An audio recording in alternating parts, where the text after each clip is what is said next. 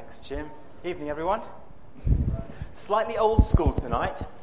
No PowerPoint keynote presentation. Hooray!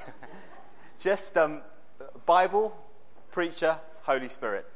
So um, we'll see where we go with that uh, in the next few minutes. Uh, want to talk to you from John 15. If we could keep it on the screen, that would be great, so that um, if people get bored, they can read on. Um, that would be really helpful. We're going to look at John chapter 15, remembering that over the last few weeks we've been looking at the last, uh, the famous words of Jesus, the last that he said to his followers as he encouraged them to prepare not just for the, his death and his resurrection, but that he was preparing them for what's up ahead. So it seems appropriate uh, that we glean from the teaching of Jesus. What does it mean to be a disciple, to be a follower of you? And to take to heart these last words that he spoke. And so tonight, from John chapter 15, famous, famous verses from which there have been many songs written, Dan, uh, but not tonight. So, um, uh, loads of things that have been spoken about this, and I want to pick out a few thoughts from John chapter 15, these first uh, few verses. I'm going to need some help, though, tonight, not just from the Lord, uh, but from from you. I always worry when you're preaching in a church and people start praying things out loud like, Help him, Jesus. Um, it happened to me once in a church in London, so um, if you feel we're struggling, you, you could pray that out loud. But uh, I need, uh, particularly need a Bible reading read from two people uh, somebody from this side and somebody from that side. So let me tell you which bits of the Bible so that you can think it's not 95 verses long and uh, in Hebrew. So, um, so here we go. Uh, Isaiah chapter 5, verse 4. Who would like to read that? You'll do that one. Thanks, Annie. That's great. So we've had this side, now this side. The next one is from Jeremiah chapter 2, verses 21. That? Who's that one? You do that one. They're volunteering you now. Don't? Anybody else from this side who would like to volunteer themselves? Love. Thank you. Oh, Dave, well done. You got my wife a Bible. So, good. Back to John 15. Oh. Jeremiah 2, verse 21. Just that verse. Just that one verse. Uh, Karen's already volunteered there, Dave. Sorry, beat you to it. Dave, you better do it. Um, Jer- Jeremiah 2, verse 21. Can, we, can have it, we, can have it, we can have it in stereo, front and back. No, not yet. Wait for it. Not yet. Wait till I say go. He's ready. He's got eager.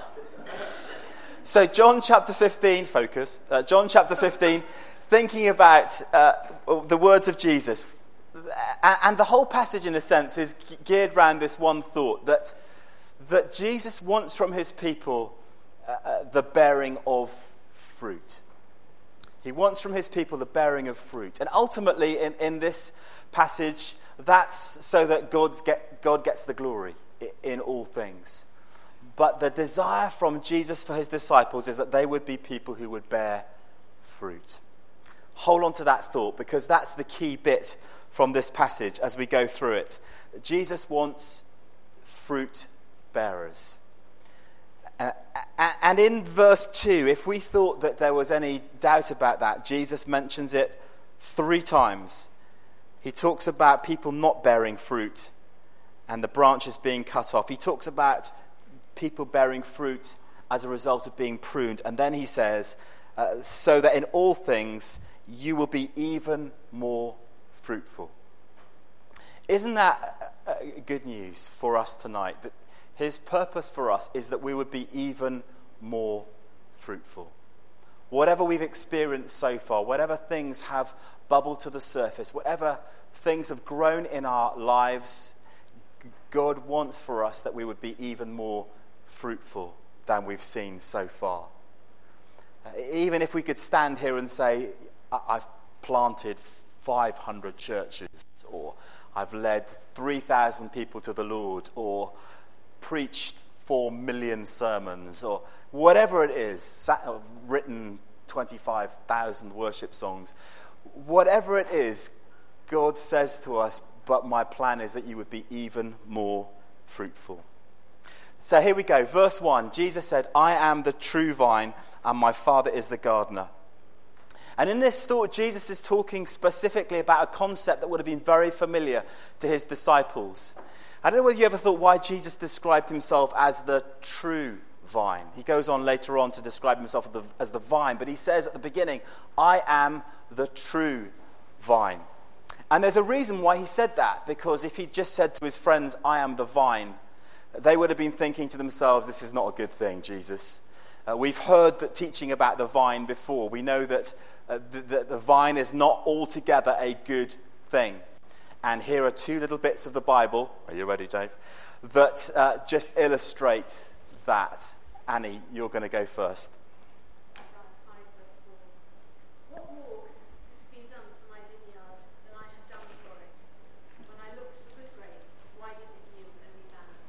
When I looked for good grapes, why did it yield only bad?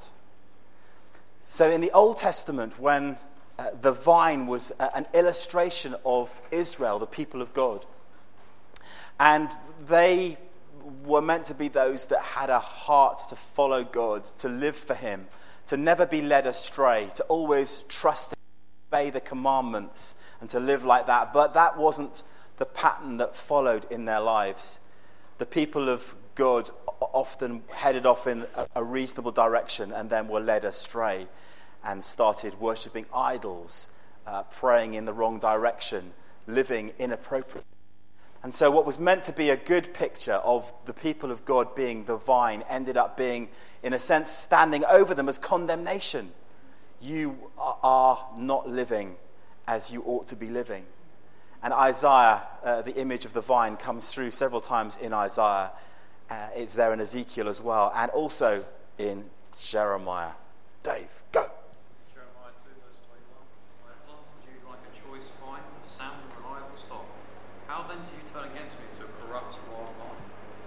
How then did you turn against me as a corrupt and wild vine? So when Jesus is starting to think about what he's saying to his friends, his followers, he, it's no accident that he starts in this section by saying, I am the true vine. I'm the good vine. I'm the way that things were meant to be in relationship with the Father, in perfect union with the Father. That's the way things were meant to be. I am the true vine. And then he, as he smiles at his friends, he says, And my Father is the gardener. My Father is the gardener. Now, in that, there would have been good things and bad things. How many of you are re- really excellent and good gardeners? That's a bit disappointing, isn't it? Nobody. I'm not very good myself. Dave, you're a bit. You do a bit of gardening. And uh, anyone else here do a bit gardening? A little bit of gardening. You mow the grass from time to time. You do a bit of, a bit of gardening.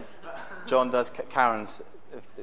Karen is, is, the, is the gardener in our house. Um, I got in trouble on Radio Bristol one time because I said if it was down to me, I'd concrete the lot.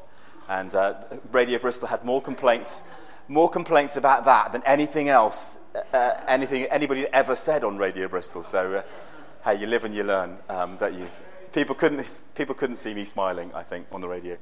Face, face for radio, they said to me. Um, so, um, so, uh, so Jesus is highlighting, I'm the true vine, my Father is the gardener, and you, as he spoke to his friends, are the branches. And uh, the, the clear message to them, which Jesus then illustrates, is that sense of, you know, the true vine, you're connected to me, but it doesn't remain there because my Father is the gardener. He's the one who does the pruning or the cleaning up. He prunes in order that more fruit might grow. Jesus' friends would have known exactly the picture of the vine because on, in Palestine they'd have seen the vines growing on the hills. They'd have known that there were two types of branches the branches that bared fruit and the branches that didn't bear fruit. And that the role of the gardener with the vines was to, was to cut back the branches that weren't bearing fruit and to prune the ones that were so that they would bear more fruit. That's the role of the gardener. A good pruner, apparently, prunes the branches in order that they might grow more fruit. And it's worth saying, I think, that, for, that God's heart for us is always to bear fruit, to be more fruitful than we are. And therefore, we shouldn't be surprised in our lives if that works out with some pruning, some cleansing. And in fact, in the Greek, the word for pruning and the word for cleansing are the same word. And Jesus uh, uses it twice in the early part of this passage to say, Look, my, my father is the gardener. He's going to clean you, he's going to prune you so that, why? So that we'd be hurt or anxious? No, so that we could be more fruitful. The paradox in the Christian life is that if we want to be more fruitful, we're going to be more pruned.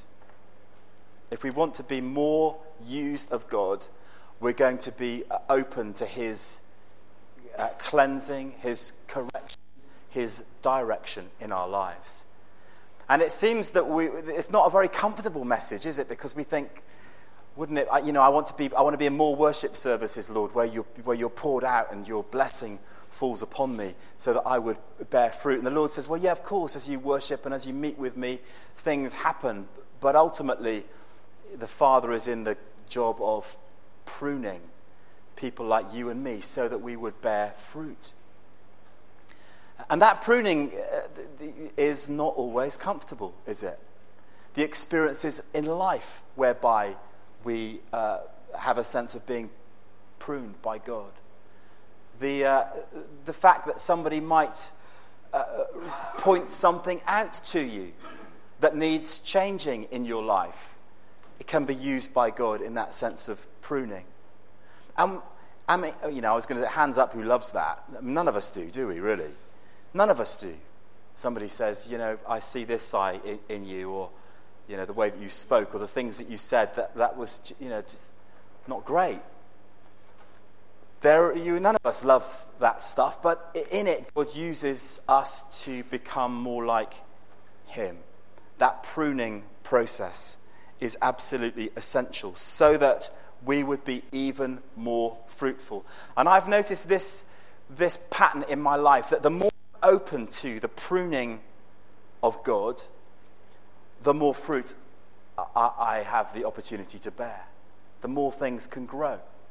Because when my life is filled with rubbish, then there's no space for anything else to grow. When stuff is pruned and, and chopped back, then there's space for good stuff to grow in its place. And so I would say for us this evening to, to welcome the detailed and focused, loving, caring gardener of heaven who, who just is at work pruning our lives, bringing some change, some transformation, pointing some things out. Um, even when we have within our church services times of confession, when the Lord highlights something in our lives that needs confessing, saying sorry back to God.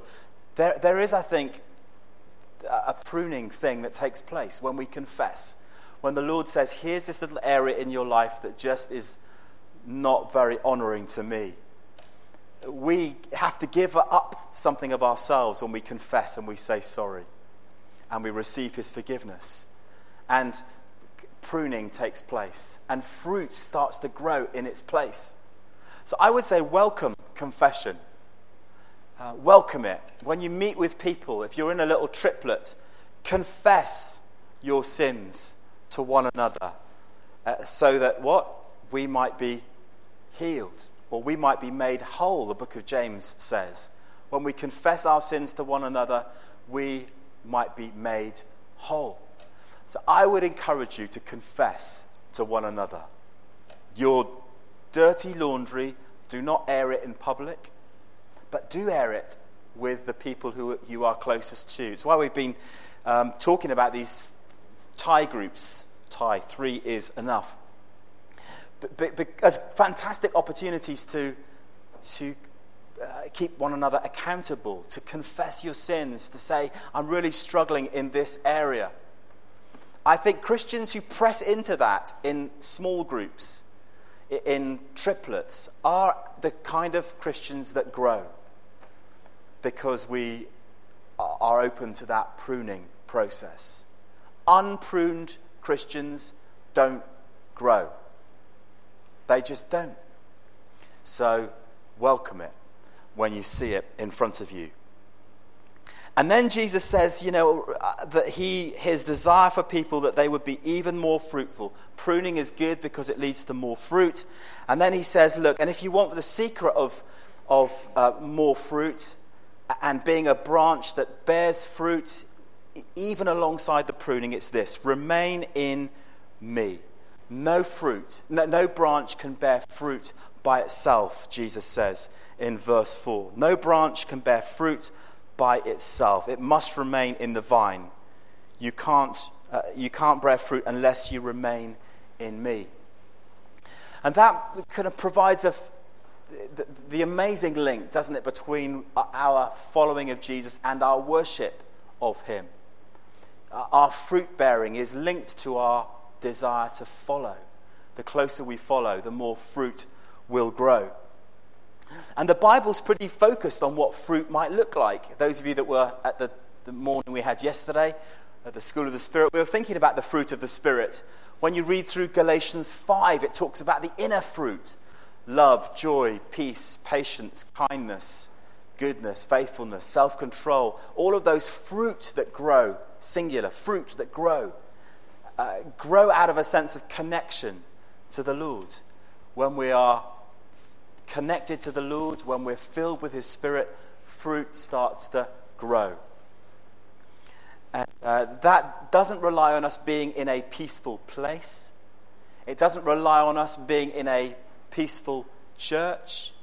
It doesn't even rely on our lives being completely smooth. It relies upon being filled with the Holy Spirit. When we're filled with His Spirit, then fruit starts to bubble up If that's not a mixing of analogies. Fruit starts to grow when we're connected to the Lord. It's the byproduct of being connected is that fruit grows. I've said this before. You never hear a tree, a fruit tree, making um, noises of "come on," you know, grow. You never hear a tree squeezing fruit out. You know, trying, striving to come on, plums go, or come on, fruit, or pear, or apple, get out apple. You know, it's just, you never hear it, do you? A fruit that's healthy, that's connected, uh, grows fruit. That, it grows fruit because it's connected. So our focus is to really be connected to the Lord. As a result of being connected and filled with the Spirit, we grow fruit. And so there's the, ex, there's the internal fruit, there's also the external fruit. When you look at passages uh, like, for instance, in Colossians verse 1, uh, chapter 1, verse 9, uh, verse 10. It says this We pray this. This is Paul to the Colossians. He said, We pray this in order that you may live a life worthy of the Lord and may please him in every way, bearing fruit in every good work. So there's the connection to the Lord. We remain in him. There's the internal fruit that grows as a result of our friendship with Jesus. And then that flows into the external fruit. The stuff that we do will bear fruit in the works that we do. And here's the thought that we had yesterday that I thought was quite radical. Maybe not, but anyway. It's that fruit grows when we get stuck into action. Fruit grows when we get stuck into um, the good works that the Lord leads us into. That's when fruit grows. I don't think fruit grows just from sitting around in church our whole life. There's good stuff that comes out of worship and connection with the Lord, but I think fruit grows when we get stuck into serving the Lord. Fruit grows there. And if you need any further proof of that, read on in John 15. When we think, well, Lord, how do I remain connected to you? How do I Get connected. Jesus said this, verse 9. He says, As the Father has loved me, so I've loved you. Now, remain in my love. And they must have been saying, Yes, Lord, we understand that as a theolo- theological concept. But how? Jesus says this If you obey my commands, you will remain. If you obey my commands. In other words, guys, live it out. You've got to live it. And he'd have said, you know, you, you know what my commands were because you've been hanging out with me for three years. You know what the commands are. And we're in a very fortunate position, aren't we, as the disciples of Jesus in the here and now, because we too know what his commands are, don't we? And I, am going to I see some of your nodding heads, so I'd love to hear from you out loud so you get to speak back to me. Don't often get a chance to do that with preachers, so take the opportunity while you can. Um, call out to me some of the commands of Jesus as, you, as far as you know them. Matthew 5 is a helpful starting point. But love me, yeah, love the Lord with all your heart, love and love your neighbor as yourself. Good starting point, isn't it? Fruit grows, Jesus says, when you do that. Go on, next one. Say that again. Don't steal. Yes. Standing there in the shop, tempted by the, by the, the beers or whatever, you know, you resist the temptation to steal and you honor God with that choice. Fruit grows, he says. No, maybe not beer in your case, but um, yes. Other one, next, come on. Preach the gospel, uh, heal the sick, raise the dead, cast out demons. Yes, all of that, all of that stuff. Preach the gospel, raise the dead, cast out demons, heal the sick. When we do that stuff, fruit grows. Or Jesus said, Go, make disciples. But Lord, we don't have any patterns, we don't have any courses, we don't have any, we don't know enough. It, Jesus says, as he smiles at them, um, just go do it. Go make disciples. Um, as we do that, what happens? Thank you. This is where you get to respond, guys. I know this is kind of. Uh, but so, fruit grows. More commands? Said, let, let him first deny himself, Yeah, come and follow me. Deny, take up your cross, come and follow me. When we do that, what happens? So you get to speak back. Um, Keep going. Commands, other commands. Love each other. When we love each other, what happens? Well done, Dave. Yeah, where are you, Dave? So, uh, yeah, next, next one. On it. Yes, I remember the the bit. When we do, when we do that, what Dave just said, what happens? Fruit grows. You see, it's not rocket science, is it? Jesus says, Obey my commands. When we do this stuff, fruit will grow. And the amazing thing is that actually, when f- fruit grows, God gets the glory. I mean, that's the slight sting in the tail, isn't it? But whenever we do this stuff and we find ourselves connected to the Lord because of obeying the commands and getting stuck in, then He gets the glory. When somebody gets healed, he gets the glory. When somebody becomes a Christian, he gets the glory. When a, a wall gets built in the preschool uh, or the nursery, uh, you know, the Lord gets the glory. When people volunteer in the coffee shop, the Lord gets the glory. When we get stuck in, God gets the glory. And that's fantastic leveler, isn't it? Because it's never about us, how great we were, how wonderful we did this or that or the other. It's always about the Lord getting the glory. And that's the fantastic leveler. The glory goes to him. So, remain in my love, he says. How do I do it? Obey the commands. And then he says uh, on after that, I've told you this so that my joy may be in you. How do we remain in his love? We welcome his joy in our lives. That's why I think gathering together as church is really helpful to receive more of his joy in me. The perspective of life from the heavenly focus rather than just me. His joy will be in you. Your joy will be complete. There's that sense. I mean, I, I, I there were, somebody was asking me this morning, you know, what, what's, what's great about St. Michael's? And I, I think there's a sense of us reaching out, you know, about the informality, and I think a sense of wanting to welcome the presence of the Lord for his joy. You know, who wants to go to church when people look like death warmed up? Who wants to go? Would you go? Would you go? I, I would want to go. You know, you go to church and people are looking like they could be elsewhere. You know, like I always think, well, yeah, I think that would be a great idea. Um, be elsewhere. Um, you know, there's that sense of joy in us that comes from the Lord that is a way that we can remain. And that's why I think the Bible says don't give up the habit of meeting together because we can we worship together and joy uh, rises in us. And then, verse 12, Jesus says, My command is this love each other. If you want to remain in my love, love each other. This is the beauty of relationships, isn't it, within our church? That actually, as we love one another, fruit grows. As we love each other, fruit grows. Karen and I were, were part of a church for, for a while where they, they battled over almost everything from whether there should be pews or not in the church, uh, through um, the theological principles of uh, whether we believe in being filled with the Spirit, through to whether the gifts of the Spirit are for us today. People fought about almost everything. And do you know, as I look back on that period, it's a bit biggest church, but do you know there was very little fruit that grew in that phase of the church's life? Very little fruit that grew.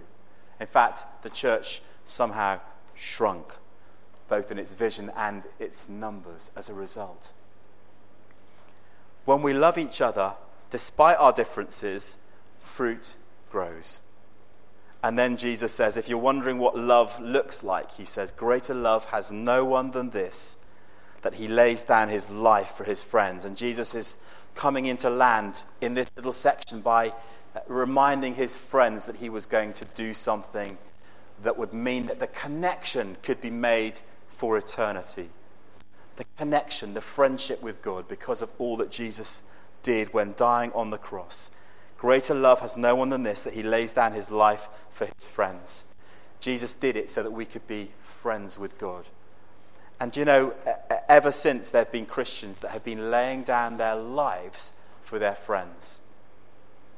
In the persecuted church, even this evening, there are Christians laying down their life for their friends, not selling out on the gospel and being persecuted as a result instead. We think we've got it tough. We really haven't, have we?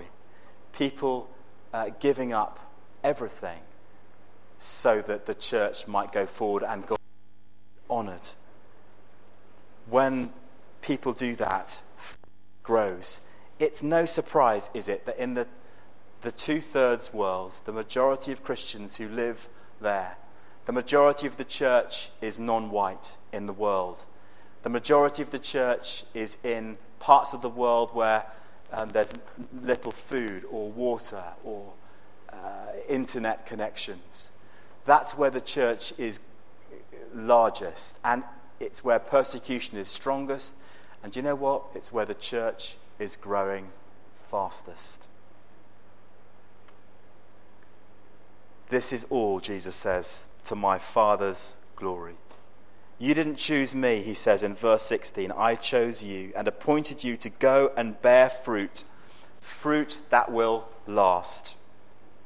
When I look at my fruit bowl in our house, uh, that you know we buy, buy fruit each week, uh, it, it, I've got a whole bunch of bananas that Karen kindly bought for me this last week, and it, it, they're, they're, fading fast. They, they, look like they've seen better days, and uh, to be honest, all they're good for now is, is a, a, smoothie, and they're already halfway there, to be honest. Um, Jesus' purpose for us is that there will be fruit that will last. Fruit that will last. That comes from connection with the Lord. It comes from Him filling us up and preparing us for all that's up ahead. It comes because we're connected to the Lord And in that process of growing more fruit, He prunes us, transforms us, and changes us.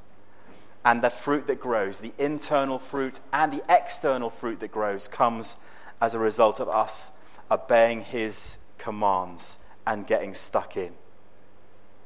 So, why don't we go away tonight with that sense of what John 15 is all about? Maybe to come back to it in the course of the week, to read it again, to remember Jesus said, I'm the true vine, my Father's the gardener, and that we are the branches. Remain in me, and I will remain in you. It would be good, wouldn't it, to pray for some of this stuff this evening. So, why don't we uh, breath and stand?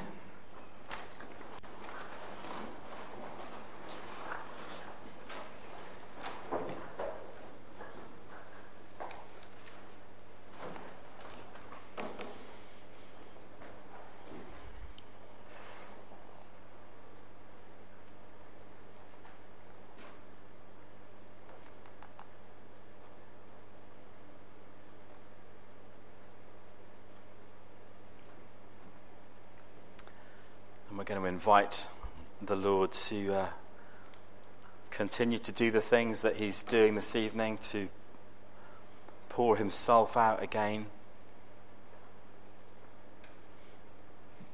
Somebody said once that the, uh, the branch that's connected to the vine grows fruit because of the connection and uh, grows fruit because sap flows from the true vine through to the branches.